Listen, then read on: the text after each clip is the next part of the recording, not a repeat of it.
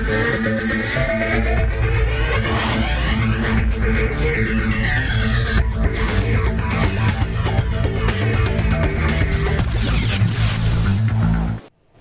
Welcome back. You're watching Stockwatch with me, Giulietta Talevi, and joining me this evening to take your questions are Graham Kerner from Kerner Perspective and Khayelitsha Nodada from Old Mutual Investments. If you'd like to send those questions to us, please SMS 41392.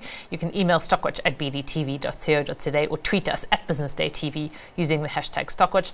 Khayelitsha, Graham, nice to see you both here this evening.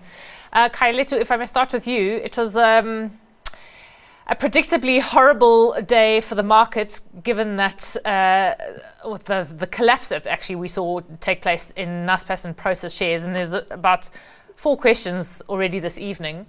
So let's just go straight into them. Um, firstly, um, okay, let me ask you firstly if you think that was overdone, given that the the reference point was Tencent and Alibaba, and Tencent was down about 11%. So why was this that much more uh, of a sell-off in the South African market? So um, good evening, um, Julieta, and to your listeners. Um, so from our side, uh, we don't think that was um, overdone, um, actually, because if you take the year-to-date performance of Tencent, that's down about 50 odd percent. Uh, Naspers is done is down. Naspers and Prosus, I'll use those interchangeably, is down about 40% year to date. But if you take the Naspers and uh, Prosus shares in dollars, the return versus uh, Tencent um, from when the share buyback was announced, um, Naspers and Prosus have actually outperformed Tencent uh, ah, okay. over that period. And when you look at that and you're saying there's actually an over overhang in China and all the China tech shares because it's not just a Tencent issue. Yeah. Um, then you see that um, there's possibly more to come, um, and that's what the market is pricing in. I mean, Graham, I suppose to some extent, uh, well, to a large extent, Naspers and Prosus were propped up by uh, their management's decision to buy back shares, so, um, so, which would, I guess, partially explain the outperformance. But what, one of the questions that has come through from a viewer, he says, with China stocks now trash, so firstly, I don't know if you agree with that, is it worth holding the Satrix China ETF, Naspers, and Prosus? Um, so uh, let, let's just maybe first chat about China. Um, obviously, uh, you know, Xi Jinping achieved the exactly what he wanted. He's he's got a third term um, and has padded the the Politburo with uh, insiders. So basically, what he says goes from from here on out. And I think you can almost say he'll probably be president for life. Um, the question that everybody is grappling with is is is he now turning a hard line? Is he becoming very inward looking? Um, and effectively, is growth going to stall? And the answer to the question maybe, well, yeah, possibly, but I, I doubt it because he's he's walked a specific path for the for let's call it a decade. Um, I don't think that he's going to do a radical departure from this because ultimately that will cause the Chinese economy and society to implode. But um, make no mistake, it's going to be bumpy. So I would say no. Um, and you know we're right there with your viewer because we also bought some some China trackers, although pivoted a little bit towards others where we felt there was maybe uh, less sort of tech and, and banking. But I would hold on to them. I still believe that if you took a 20 year, 30 year view, uh, China versus the US, China versus Europe, it's, it's a no brainer. And then um, on Naspers and Prosus, I would say um, I think the hypothesis is still sound. I have no doubt that there will be some, you know, uh, the scalpel will be taken to them, but ultimately those companies are very important for Chinese society to go forward. So mm. I think the sell-off may be a little overdone. I'm not saying, you know, it's a great buy today, but I think yeah. the the excess sell-off in Naspers and Prosus, remembering they've got other things, I would say is probably a little over overdone. Yeah. Okay, well, I think you've answered the one viewer's question, but Kai, let's, get your view. And so the last uh, viewer question on this whole issue is, um, and they were referring to the Nasdaq actually being up uh, compared to um, the, the, China tech stocks, and their question was, does this mean that the future of tech is now ex-China? So Graham says no, and uh, you know you've got this colossal population in China, and I, I don't think you would have a leader that would opt for um, economic, uh, I suppose, reversals in economic gains. what's your view? Yeah, so I do agree with Graham that I don't think the future is ex-China tech stocks. Taking a, a, a further stab at the outcomes of the uh, party congress, there were no announcements, perhaps the market expected announcements on any potential stimulus and any uh, sort of regulation going forward. So there is a reaction up front because of the absence of that and any um, announcement on COVID zero and when that will start uh, to be relaxed and or eased.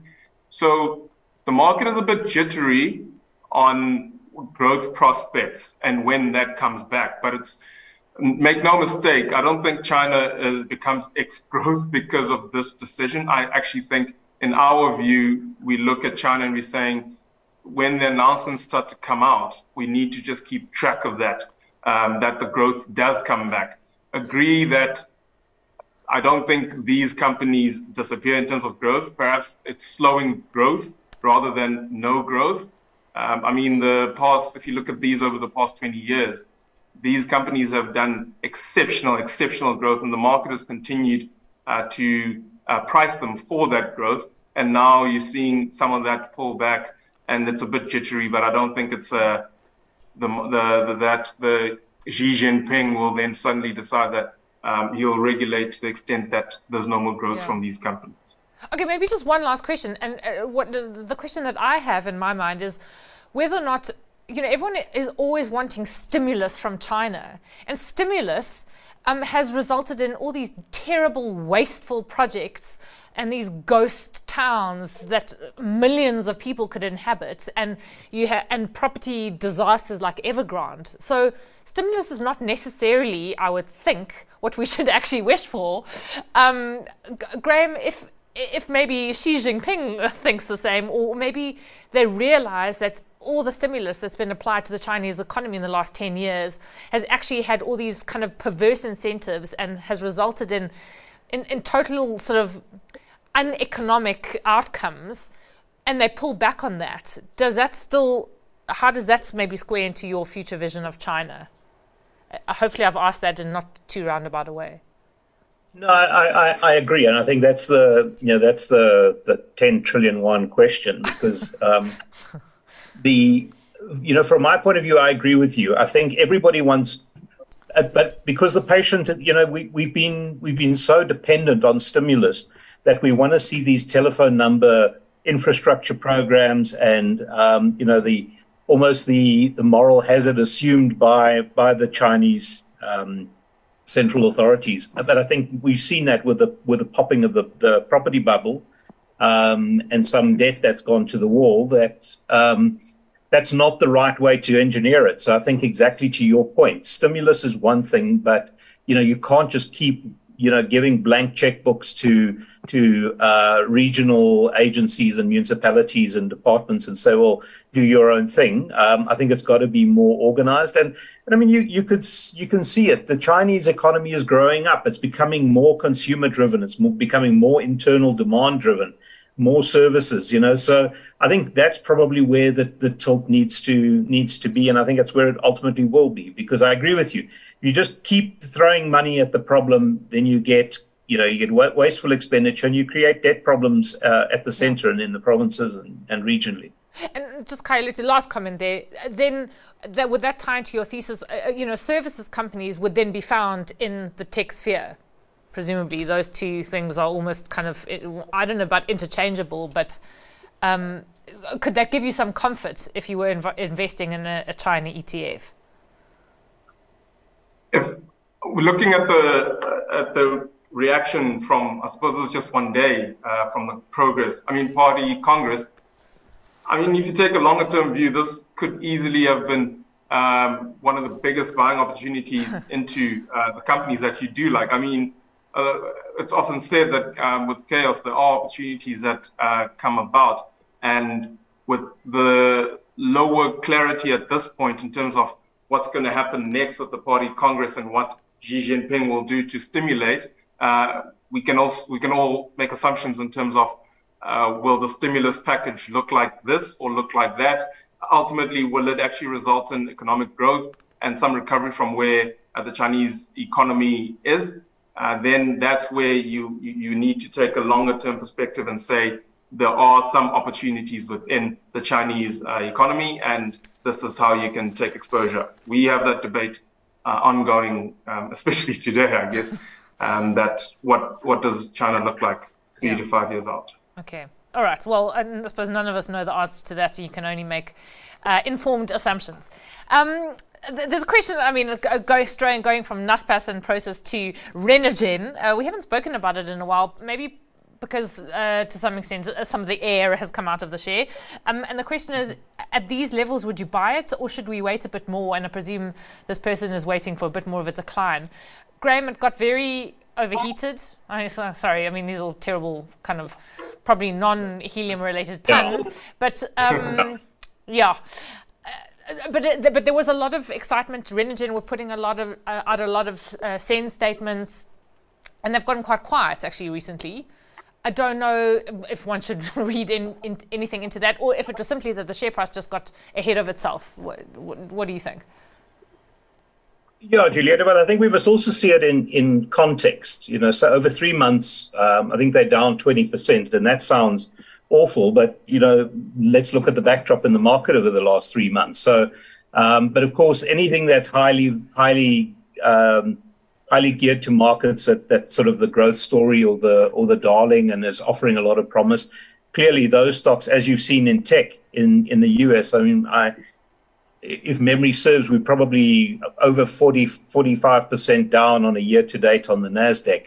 So I think it, it tells you that that sort of risk off button has been hit really hard. Yeah. And you would imagine companies like Renergen would then obviously uh, come off. I mean, just to give you a, um, a, a, another perspective, um, a little while back we bought into uh, a renewables company called Brookfield Renewables, which is Canadian based and that thing has also lost 20% over the last few few months. So, you know, that's the that's the context. But I, I don't really know the, the Renergen story, but I think it's you know, it's often a case of people get very excited. They get excited by the new tech. They get excited by the by the, the prospects of the business. Now it starts having to deliver. I think that's that probably the phase we are we are entering. And then, you know, putting out exciting SENS and doing investor presentations doesn't really help anymore. Then the market actually wants to see uh, earnings and you know in due course dividends as well. Yeah, Kayaletu, um, do you think that there, if that is the case, and we're we're in the post excitement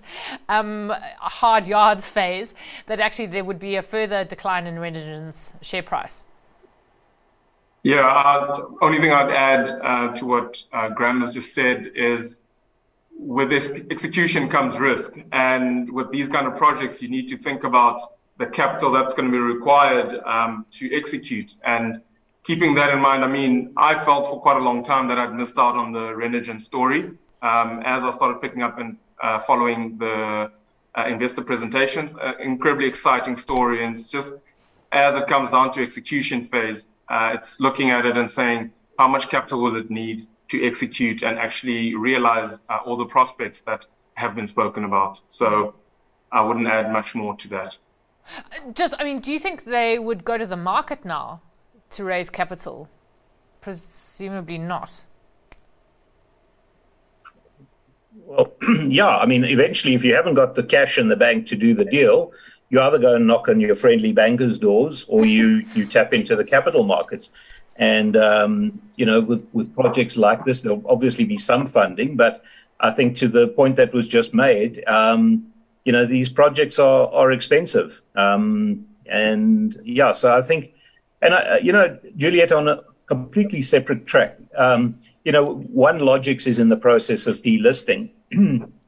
and uh, if you look at it, I don't think they've tapped the capital market in which they are listed once in 20 years. So eventually you say, well, you know, if you're not using the listing, then you, yeah. you, you know, why even be there? So um, yeah, but I think the reality of it is that um, there's obviously a sens- sensible amount of debt, um, and the bankers may be a little more reluctant today than they were, say, six months ago. But um, you got to you got to structure these deals intelligently because you don't want to put too much debt in because you know maybe that hockey stick is just a little bit longer and a little bit deeper than you think. Mm. Um, yeah, okay. so I think I think you should be tapping into capital markets when when the time is right, especially when you you know, when you're on a really lofty price and uh, you're really just selling promise. Hey, Letu, I don't know if you've looked at a company called CA Sales. It was one of the offshoots from the PSG group, um, came to market. Um, and, uh, you know, small little niche player. Um, the question is would you kindly ask your panel about the merits of an investment in the company? So, firstly, uh, was this a company that caught your eye when, when PSG Group uh, spun it out? Um, unfortunately, not, uh, Julieta. I haven't actually taken a, a, look at that. And I suppose what did um, uh, catch my eye with the PSG uh, unbundling it was um, Stadio and, and Curro. And then, in particular, we on our side, we like Advtech. We like the education um, story, uh, long term, uh, private education versus public education, the demand and filling out um, that capacity. We like that but I didn't take a look at um, CA sales. Yeah, I mean, it's quite niche. Uh, uh, Graham, the, the, problem is it came to market. So, as you can see from that chart there, and I don't think it's very readily traded, sort of 14, 15 Rand. It's now dribbled all the way back down to 5 Rand. And it came out with the results that were very good, I thought. Recently, the CEO seems to be very ambitious about their growth potential and prospects. Um, so, I sort of, do you think it's just not enough of a known name to investors, or, or are there some other reasons why its share price is essentially um, a, a, third of what it was when it came um, to the market? Well, again, I, I, I, sort of say rinse and repeat what I was saying earlier. The market has been nothing short of, of awful. So, a lot of a lot of companies, uh, you know, over the last three months, six months, a year, have had an awful performance. In fact, if you look it's it's really quite depressing how many you know household names are not much higher than they were 10 years ago. Yeah. Um, you know so i think that's the that's the backdrop but you know i don't know the company well but um, you know if they've got a if they've got a good product suite of, of fmcg um, and there's something different about them obviously there was something in them that that the the very astute psg team liked um, if they've got a good portfolio, then you say, you know what, the fact that you were born into an awful market, uh, there's nothing you can do about it. You just carry on doing what you're doing, you know, run your businesses as well as you possibly can. And I mean, I take a company like KAP, which is a business that we like. It's obviously quite a bit bigger, very different, but you know, that's exactly what they're doing. I think they, they're less worried about the share price and, um, and they're just getting on with business. So yeah. I think that, yeah, but I don't follow them enough to, to really comment on, on the current price action. Okay. Um, what about Altron? Khayeletshu, um, they came out with results today. They seemed very good. Revenues up double digits, headline earnings doing very well. They are a smaller company after the you know the Bytes unbundling, and the question is, why did the shares react negatively on on the positive uh, results? Any any thoughts? I'm going to echo what Graham has said just about how depressing the market has been uh, year to date. But I mean, I took a look at the Altron numbers, operationally, really good numbers uh, across all the divisions. Uh, good dividend, uh, very well uh, positioned balance sheet as well. I thought about uh, Altron from when I started looking at it five years, six years ago, when um, Teto Nyati, the previous CEO, um, came out with the strategy. I think it was 251, double EBITDA um, over five years, uh, and be one Altron, and dispose of non-core assets, uh, focus the business into future fit and future forward businesses, and transformed it into a, a very, very good business uh, in our view. And um, today's numbers were good numbers. Don't actually uh, know why the share price was quite as negative, but today has been uh, all about Tencent and, and Naspers and Prosus pretty much. Uh, just to keep with you, Khayeletshu, and then Graham, I'll go to you. Um, would you, uh, on the basis of the numbers that were released and where the share price is trading, would you actually buy Altron? Would you double down on, on you know, if, if you like this company and, and, you think the results are decent? Yeah, I, from from my side, I, I would, I would, um, I think of the the numbers in terms of in themes. The themes are quite positive. It's coming, it's operating, and it's doing quite well uh, going forward. And in terms of the returns you can get from from where it's trading, I think uh, just on today there'd be an opportunity to add. Wouldn't necessarily double down. Okay. Um, yeah. and, and that's just on the back of defensive to sort of cyclical. It's, it's, it's quite a it's quite a a theme um, in the markets at the moment. Yeah. Graham, do you take a look at Altron? I mean, are there any particular parts of the business that you very much like or alternatively dislike? No, I, I mean the one that I that I didn't like was was Bytes um, because I think it was, you know, it was just incorrectly positioned. Um, but it, I think everything that was said is exactly right. You know, it's a it's a good business. It was repositioned. Um, a lot of hard work was done, and they in they're in some exciting exciting areas. Um, you know, I suppose the the comparative earnings are pretty low, but if you take, you know, if you double thirty four cents, um, you're coming out a, a PE of a little over twelve. Um, yeah, but again, I think the defense of what what was just said is, I mean, I think out of out of the sort of tech industrial, uh, you know, quasi tech space, this to me is probably the, the, from an SA point of view, the most predictable and the, the most defensive. And you saw today that that in in Europe the the defensives did fantastically well. So mm. the tobacco stocks, the brewing stocks, even some of the, the the banks. So you really do get the feeling that the market is is sort of tilting very very heavily towards higher higher yielding, higher dividend yielding. Um, uh, stocks. But I think a business like this, although it's sort of, you know, in everybody's mind, they're busy with stuff and they're sort of in not cutting edge, but they're sort of more more technology driven. People have a maybe somewhat of an irrational fear about it. But I think it's a it's a good business, and I, I personally don't think it's going to hurt you. Okay, I mean, talking about uh, yielding assets, there's a question on um, the ten-year government bonds. So. Um, the yield is now 11%. Is it a buy now with a view to sell in a year or two and make a massive capital gain uh, when interest rates drop? Um, Khayelitsha, do you think everyone's looking at this thinking, yeah, this is the trade? Or, is it not going to be that obvious? Most certainly. I think everybody is looking at that. I got a one of my colleagues um, comes to me almost every day. I looked at the small cap portfolio and he says to me, Kaya, why why are you not buying more bonds, etc., etc. So we do we do like it. We do think SA bonds are are, we in our world it's a positive theme and, and they and they well priced, and uh, we do think there's an opportunity there um, over the medium term, I guess. Graham, I mean, so so would it be a sort of a, a double whammy benefit? In other words, you buy for the yield, and then if interest rates drop, as hopefully they do, then you make a capital gain on. Um, I mean do you think it's a bit of a no-brainer? No, not really. I think the yield pickup makes sense, but the point is that that you know government South African government bonds have been over 10% for some time. If you look at what inflation has done over the period and what cash has has, has done, you know you've doubled your your cash yield and bonds have moved up maybe 100 bips if you want to call it that thereabouts. So um, yeah, they look they look attractive relative to cash and we'll see what our, our, what our finance minister delivers. I mean, everybody's expecting a, a revenue overrun, courtesy of a bit of a boom in in commodities. Um, but I think the the outlook is not great. You know, you've got the public sector unions demanding ten percent. We know how this you know play plays out, but the the reality of it is you've got to take a macro view on on South Africa. And um, you know, for me, if you could buy a South African bank uh, on a dividend yield of say six percent, or you know, let's call it six percent, um, and you you're comparing that with a, a, a, government bond at eleven, I'd much rather take the the uh, the high yielding bank equity, uh, quite frankly. So.